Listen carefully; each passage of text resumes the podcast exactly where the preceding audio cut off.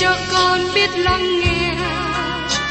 Lời ngài từng theo bước đời con.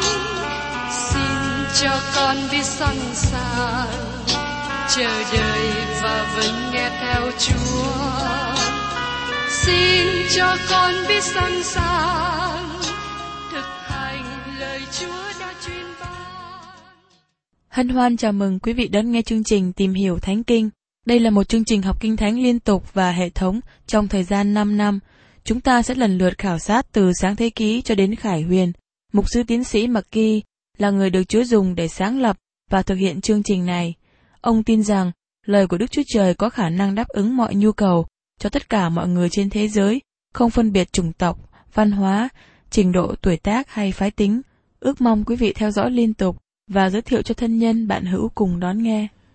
Kính chào quý vị và các bạn. Chúng ta tiếp tục chương trình tìm hiểu Thánh Kinh hôm nay. Chúng ta đến sách Châm ngôn đoạn 6. Đoạn này bao gồm nhiều đề tài khác nhau. Nó khởi sự với lời khuyên về nguyên tắc làm việc trong thế gian này hiện nay cho người cơ đốc nhân và cho người chưa phải là cơ đốc nhân. Các bạn thấy rằng Đức Chúa Trời có những lời khuyên dạy tốt đẹp cho con người, cho người được cứu và người chưa được cứu. Thứ nhất, nói về nguyên tắc làm việc tốt. Trong sách Châm ngôn, đoạn 6, câu 1 đến câu 2. Hỡi con, nếu con có bảo lãnh cho kẻ lân cận mình, nếu con giao tay mình vì người ngoại, thì con đã bị miệng mình trói buộc, mắc phải lời của miệng con. Tác giả Châm ngôn đề cập đến hai lời khuyên tốt cho mọi lúc. Xin đừng ký giấy bảo lãnh cho người bạn, và không bao giờ trở nên người bạn với kẻ xa lạ. Người chưa được cứu rỗi có thể theo lời khuyên này trong công việc của mình vì nó rất hữu ích. Trong câu 2 bày tỏ một dấu hiệu của người kiêu ngạo. Rõ ràng một trong những lý do ký giấy hiệp tác với anh ta và làm cho người ấy thực hiện việc lớn. Người ấy muốn bày tỏ sự nổi bật của mình về vấn đề tài chính. Chúng ta cần đề phòng về điều đó. Và trong châm ngôn, đoạn 6 câu 3. Hỡi con, bởi vì con đã xa vào tay kẻ lân cận con, hãy làm điều này và giải cứu mình con. Hãy đi hạ mình xuống và nài xin người lân cận con. Đừng sợ đi đến bạn mình và giải quyết vấn đề cho ổn thỏa. Cần biết chắc rằng các bạn muốn giữ bạn mình và biết chắc rằng các bạn đề phòng kẻ thù. Đó là những gì mà tác giả nói tại đây và sẽ được lặp lại ở những nơi khác nữa. Và trong châm ngôn đoạn 6, câu 4 câu 5. Chớ để hai con mắt con ngủ, hoặc mí mắt con chộp lại. Hãy giải cứu mình khỏi người như hoàng dương thoát khỏi tay thợ săn, như con chim thoát khỏi tay kẻ đánh đập. Đừng tiếp tục ngủ mê nữa, hãy giải quyết vấn đề. Các bạn giống như con chim bị mắc bẫy nếu các bạn ký giấy bảo lãnh. Đó là điều cần cảnh giác. Giờ đây tác giả trình bày mặt tích cực. Người ấy không những dè dặt trong những gì người ấy làm, nhưng cần thận trọng trong những gì mình nói. Người ấy cần học bài học từ nơi con kiến. Trong châm ngôn đoạn 6, câu 6 đến câu 8. Hỡi kẻ biến nhắc, hãy đi đến loài kiến, khá xem xét cách ăn ở nó mà học khôn ngoan. Tuy nó không có một quan tướng, hoặc quan cai đốc, hay là quan trấn, thì nó cũng biết sắm sửa lương phạn mình trong lúc mùa hè và thâu trữ vật thực nó trong khi mùa gặt. Con kiến nhỏ này giống như thầy giáo. Con kiến tỏ bài cho chúng ta biết một số điều tốt lành. Một trong các điều tốt đó là con kiến biết chuyên cần trong công tác của nó có thể làm. Đây là điều mà con cái Đức Chúa Trời có thể học từ nơi con kiến. Con kiến chuyên tâm làm điều quan trọng cho đời sống. Nó dự bị thức ăn cho mùa đông. Nó lo tưởng đến tương lai. Đó là điều nó bận rộn, nó tận tụy để làm. Và sách trong ngôn đoạn 6, câu 9 đến 11 nói tiếp. Hỏi kẻ biến nhát, ngươi sẽ nằm cho đến chừng nào? Bao giờ ngươi sẽ ngủ thức dậy? Ngủ một chút, chợp mắt một chút, khoanh tay nằm một chút, thì sự nghèo khổ ngươi sẽ đến như kẻ đi rảo, và sự thiếu thốn của ngươi tới như người cầm binh khí. Tôi biết một trong các tội lớn dưới dòng cơ đốc nhân ngày nay là tội làm biến. Có nhiều người hầu việc Chúa trọn thời gian mà vẫn làm biến. Chúng ta làm gì trong thời giờ rảnh? Chúng ta có đọc lời của Đức Chúa Trời không? Chúng ta có học lời Đức Chúa Trời không? Tôi nghĩ rằng bởi sự làm biến mà công tác không được Chúa ban phước. Có một người mục sư đến tỏ bài tâm tình với tôi. Ông nói, tôi làm mục sư và giảng kinh thánh ở hội thánh này ba năm. Đến nay, tôi hết bài giảng. Tôi cảm thấy giống như một suối nước khô. Sau đó, ông nói tiếp với vẻ thiên liêng. Tôi để nhiều thì giờ cầu nguyện và suy gẫm. Khi nghe thế, tôi hỏi lại người bạn này. Còn anh để bao nhiêu thì giờ để học kinh thánh? Anh không có câu trả lời chính xác. Nhưng anh đoán rằng anh để khoảng một giờ mỗi tuần để học kinh thánh. Anh bạn này để nhiều thì giờ cho công việc khác, nhưng công việc quan trọng của mục sư hầu việc Chúa hội thánh thì anh bỏ qua. Sau đó, tôi góp ý với anh ta. Anh cần thay đổi đường lối, thay đổi cách làm việc. Nếu không, một thời gian sau, anh không thể tiếp tục công tác. Thật là tệ khi một sư bước lên tòa giảng vào sáng Chủ nhật mà không có chuẩn bị bài giảng. Anh cần có lời của Đức Chúa Trời để mới có thể giảng ra.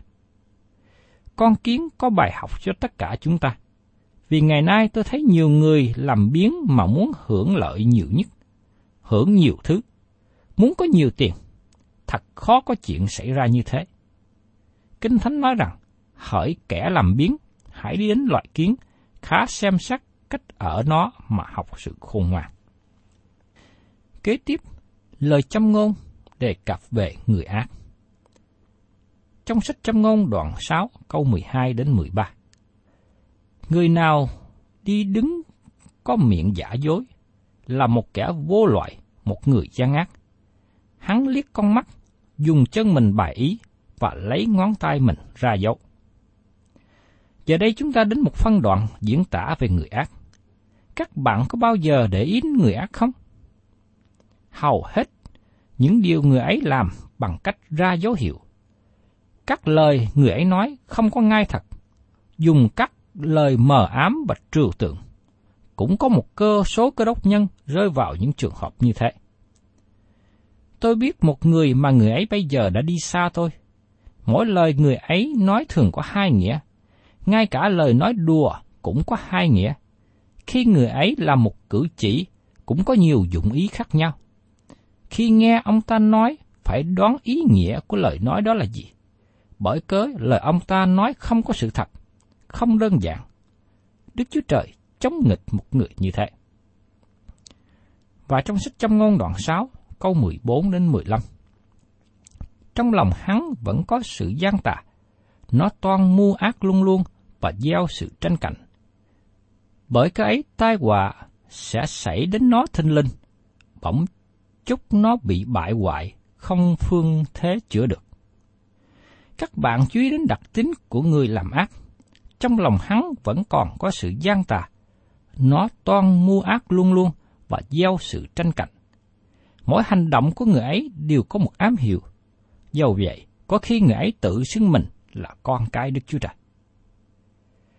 Tôi vẫn còn lưu giữ hình của một người đàn ông. Ông ta không phải là một sư nổi tiếng, nhưng ông ta là một người của Đức Chúa Trời. Tôi có nhiều thì giờ tiếp xúc với ông ta trước đây. Ông thường nhắc nhở tôi rằng phải nói những lời trong sạch. Ông không nói với tôi những lời úp mở hay phải đoán ý nghĩa. Đời sống của ông trong sạch và rõ ràng. Tôi mong ước ngày nay chúng ta có nhiều người của Đức Chúa Trời như thế. Tôi thấy có một số người hầu việc Chúa ngày nay nhưng không đi đến đâu, không được phước hạnh. Các bạn có biết tại sao không? Bởi vì Đức Chúa Trời không có khinh dễ đâu. Như lời Chúa được nói ở trong sách Galati đoạn 6, câu 7 đến câu 8. Chớ hề dối mình, Đức Chúa Trời không chịu khinh dễ đâu, vì ai gieo giống chi lại gặt giống ấy. Kẻ gieo cho xác thịt sẽ bởi xác thịt mà gặt sự hư nát, song kẻ gieo cho thánh linh sao bởi thánh linh mà gặt sự sống đời đời. Đức Chúa Trời đòi hỏi người hầu việc Chúa phải có đời sống thánh khiết, bởi vì Đức Chúa Trời là đấng thánh khiết. Người có đời sống thánh khiết được Ngài ban phước hạnh. Và chúng ta cần nhận biết rằng chúng ta có mối quan hệ với Đức Chúa Trời thánh khiết. Thưa các bạn, trong phần kinh thánh kế tiếp của sách châm ngôn đoạn 6 này, nói đến bãi điều Đức Chúa Trời ghét. Có một số người không tin rằng Đức Chúa Trời ghét. Họ nghĩ rằng Ngài chỉ là Đức Chúa Trời yêu thương mà thôi. Lý do mà họ phản ứng như vậy bởi vì họ theo phương pháp tam đoạn luận. Họ cho rằng Đức Chúa Trời yêu thương nên Ngài không ghét điều gì. Lý luận của họ chỉ đúng một phần. Đức Chúa Trời yêu thương, nhưng Ngài cũng là đấng ghét điều ác. Chúng ta thấy điều tương tự như vậy trong mối quan hệ con người với nhau. Các bạn yêu đứa con nhỏ của mình, nhưng ghét bệnh sốt mà nó đang mang. Các bạn yêu con trai nhỏ mình, nhưng khi thấy con chó dữ đang hò hét muốn cắn đứa nhỏ, các bạn ghét con chó đó. Thế giới chúng ta đang sống có nhiều sự đối nghịch nhau, bởi vì tội lỗi đã vào trong thế gian này. Chúng ta yêu mến điều tốt, nhưng ghét điều sai. Ở một khía cạnh khác, nếu các bạn yêu mến tội lỗi, các bạn ghét điều công bình. Lời của Đức Chúa Trời nói với chúng ta yêu điều thiện và ghét điều ác. Khi chúng ta tìm hiểu đến sách truyền đạo, chúng ta sẽ thấy có kỳ yêu, có kỳ ghét.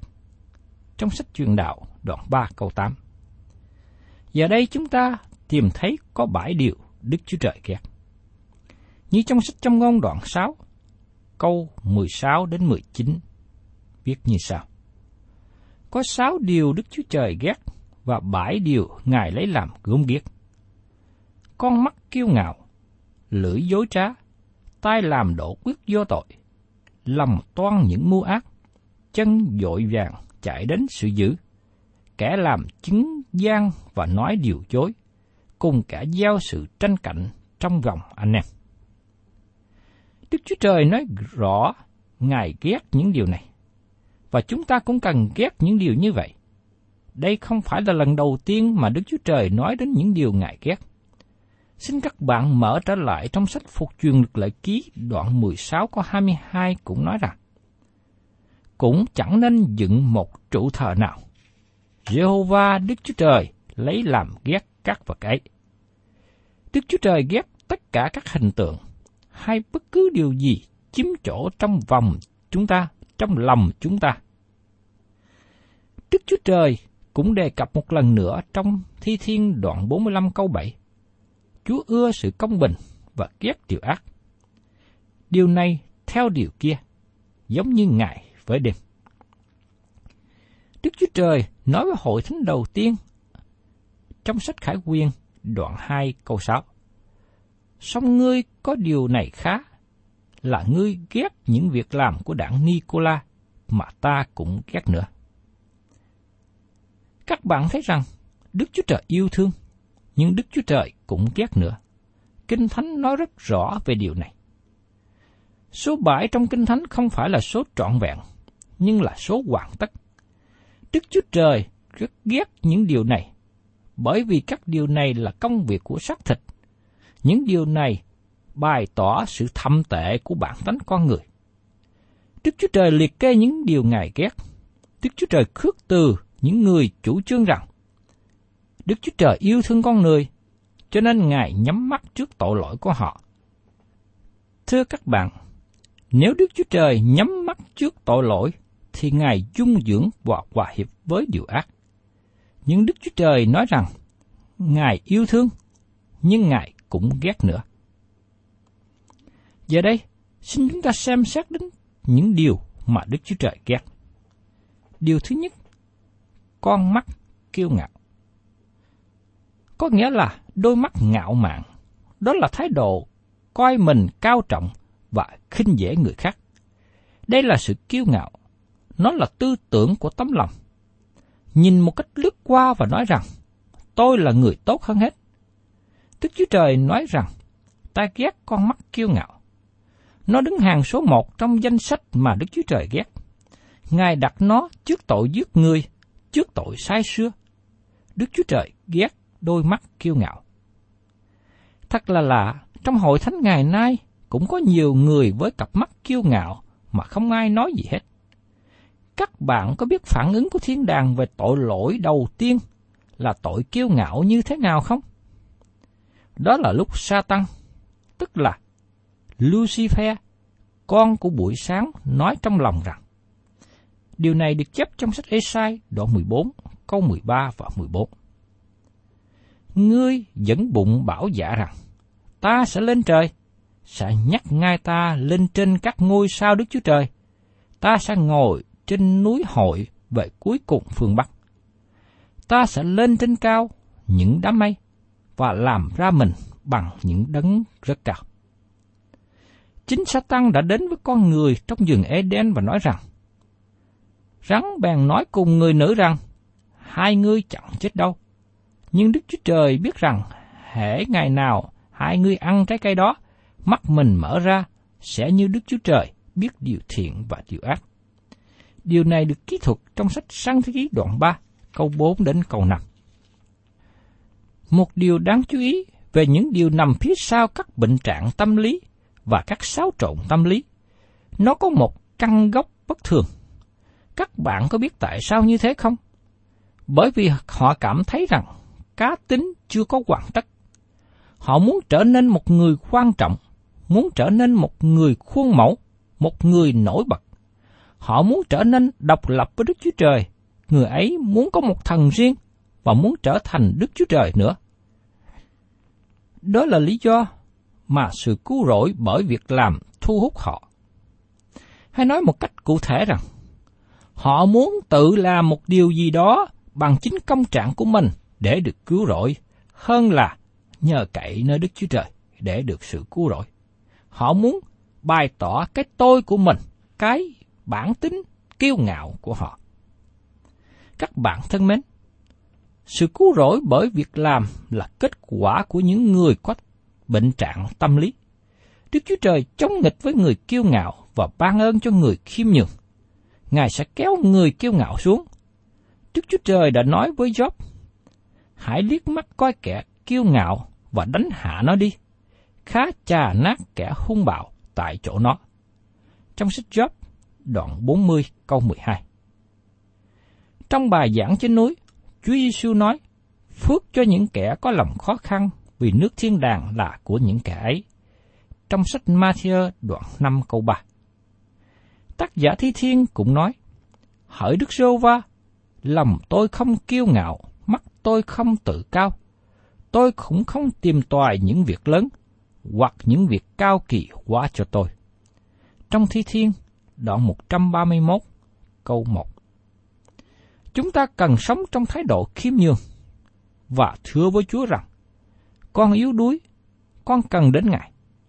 Khi các bạn đến với Đức Chúa Trời và tiếp nhận sự cứu rỗi của Ngài, các bạn sẽ trở nên một con người với bản tánh chân thật và đầy đủ.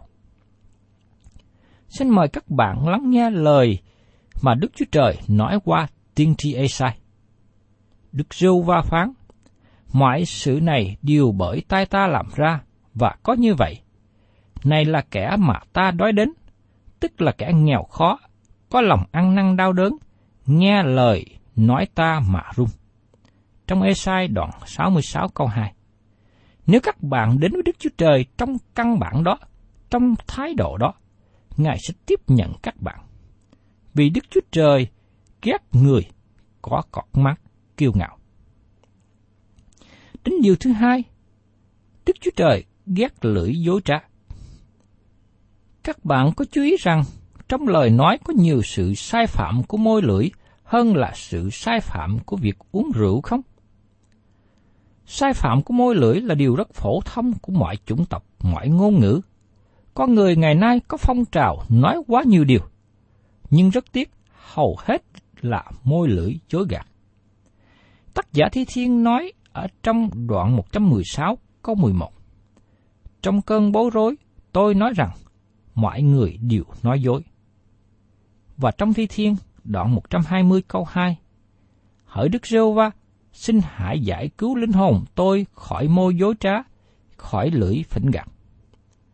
Và trong Thi Thiên, đoạn 51 câu 6, Này, Chúa muốn sự chân thật nơi bề trong. Chúa sẽ làm cho tôi được biết sự khôn ngoan trong nơi bí mật của lòng tôi. Và trong Thi Thiên, đoạn 31 câu 5, Tôi phó thác thần linh tôi vào tay Chúa. Hỡi Đức Sâu Va, là Đức Chúa Trời chân thật, Ngài đã chuộc tôi. Đức Chúa Trời là đấng chân thật, cho nên Ngài ghét điều dối trá. Đức Chúa Trời ghét điều dối trá, và con cái của Đức Chúa Trời cũng phải ghét điều dối trá, vì đó là điều mà Đức Chúa Trời không thể chấp nhận. Điều thứ ba, Đức Chúa Trời ghét là tai làm đổ quyết vô tội. Kẻ giết người bị ghét, bị chống nghịch bởi cả Đức Chúa Trời và con người. Đức Chúa Trời nói rằng kẻ giết người phải bị hình phạt, bởi vì người ấy lấy mạng sống quý báu mà Đức Chúa Trời kể là thánh. Nhưng đa số người nghĩ cách ngược lại. Sau khi một người bị giết, kẻ giết người được đưa ra trước tòa để được xét xử, và sau đó đời sống của kẻ giết người này được coi là quý báu. Đức Chúa Trời nói rằng, khi một kẻ giết người, người ấy bị mất chính mạng sống của mình. Đó là sự dạy dỗ trong lời của Đức Chúa Trời. Đến điều thứ tư mà Đức Chúa Trời ghét là lòng toan những mưu ác, tức là những tư tưởng tội lỗi. Tôi tin rằng tất cả con người chúng ta có những tư tưởng, có những ý nghĩ ác. Chúa Giêsu nói ở trong Matthew đoạn 15 câu 19. Vì từ nơi lòng mà ra những ác tưởng, những tội giết người, tà dâm, dâm dục, trộm cướp, làm chứng dối và lộng ngôn. Có biết bao nhiêu điều xấu ra từ tấm lòng con người. Các bạn có xưng nhận với Đức Chúa Trời những gì có trong tâm trí và trong lòng của mình không? Chúng ta cần làm điều đó. Chúng ta cần trở nên thánh sạch.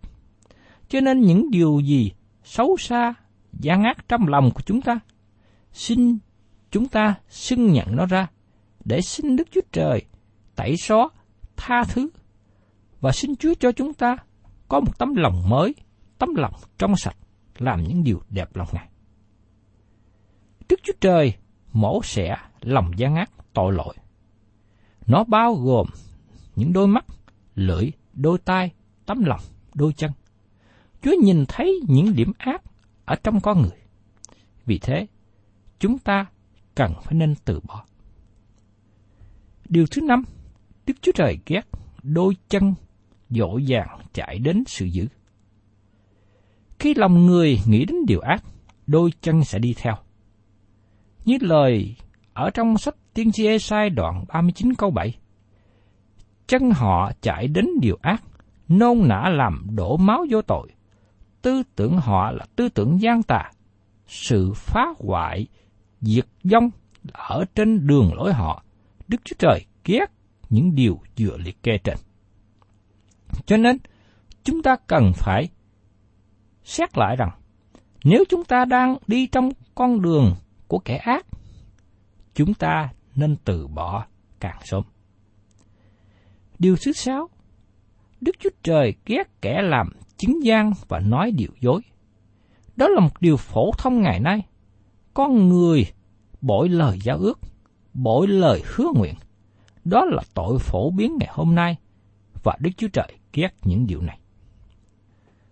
Điều thứ bảy, Đức Chúa Trời ghét kẻ giao sự tranh cạnh trong vòng anh em. Chúa Giêsu ban cho một điều tốt đẹp. Xin chúng ta nhớ đến mặt tích cực. Trong sách Ma-thơ đoạn 5 câu 9. Phước cho những kẻ làm cho người hòa thuận, vì sẽ được gọi là con Đức Chúa Trời. Có rất nhiều người ngày nay giao sự tranh cạnh. Họ đang ở gần nhà các bạn. Có một số người đang ở ngay trong hội thánh của các bạn nữa. Những người này tạo ra nhiều sự khó khăn trong gia đình, gây hiểu lầm giữa những anh em trong hội thánh, giữa những người cùng làm việc chung. Đức Chúa Trời ghét người gieo sự tranh cạnh. Đây là danh sách của bãi tội, nó giống như một tấm gương soi. Chúng ta nên hỏi với chính mình là có sống tốt đẹp giống như lời của Đức Chúa Trời đã phản chiếu và chỉ cho biết không?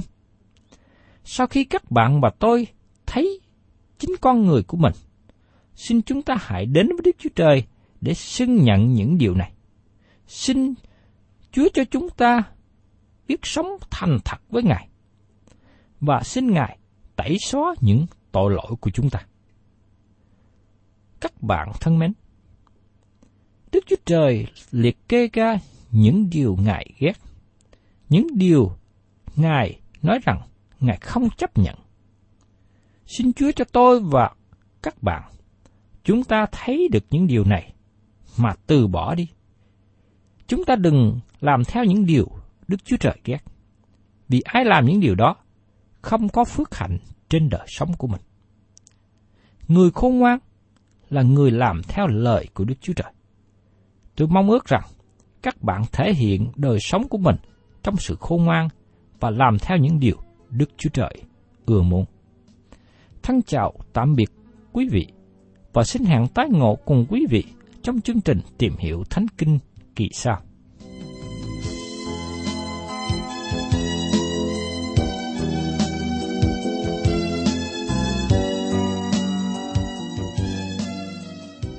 Cảm ơn quý vị đã đón nghe chương trình Tìm hiểu Thánh Kinh. Nếu quý vị muốn có loạt bài này, xin liên lạc với chúng tôi theo địa chỉ sẽ được đọc vào cuối chương trình. Kính chào quý thính giả.